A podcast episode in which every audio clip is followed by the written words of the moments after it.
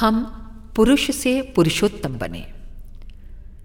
यदि आत्मा और परमात्मा का संयोग संभव हो सके तो साधारण सा दीनहीन देख पड़ने वाला व्यक्ति नर से नारायण बन सकता है और उसकी महानता परमात्मा जितनी ही विशाल हो सकती है। आत्मा और परमात्मा में अंतर उत्पन्न करने वाली माया और कुछ नहीं, केवल अज्ञान का एक कलेवर मात्र है।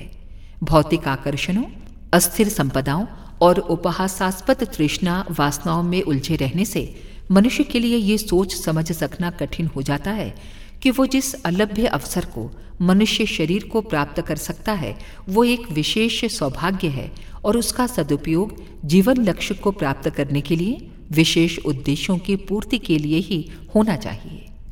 शरीर का ही नहीं, आत्मा का भी आनंद ध्यान में रखना चाहिए। यदि हम अपने स्वरूप और कर्तव्य को समझ सकें और तदनुकूल कार्य करने के लिए तत्पर हो सकें तो इस क्षुद्रता और अशांति से सहज ही छुटकारा पाया जा सकता है, जिसके कारण हमें निरंतर क्षुब्ध रहना पड़ता है। अज्ञान की माया से छुटकारा पाना ही मनुष्य का परम पुरुषार्थ है। ऐसे पुरुषार्थी को ईश्वरीय महानता उपलब्ध हो सकती है और वो पुरुष से पुरुषोत्तम बन सकता है। अखंड ज्योति नवंबर 1964 पृष्ठ एक।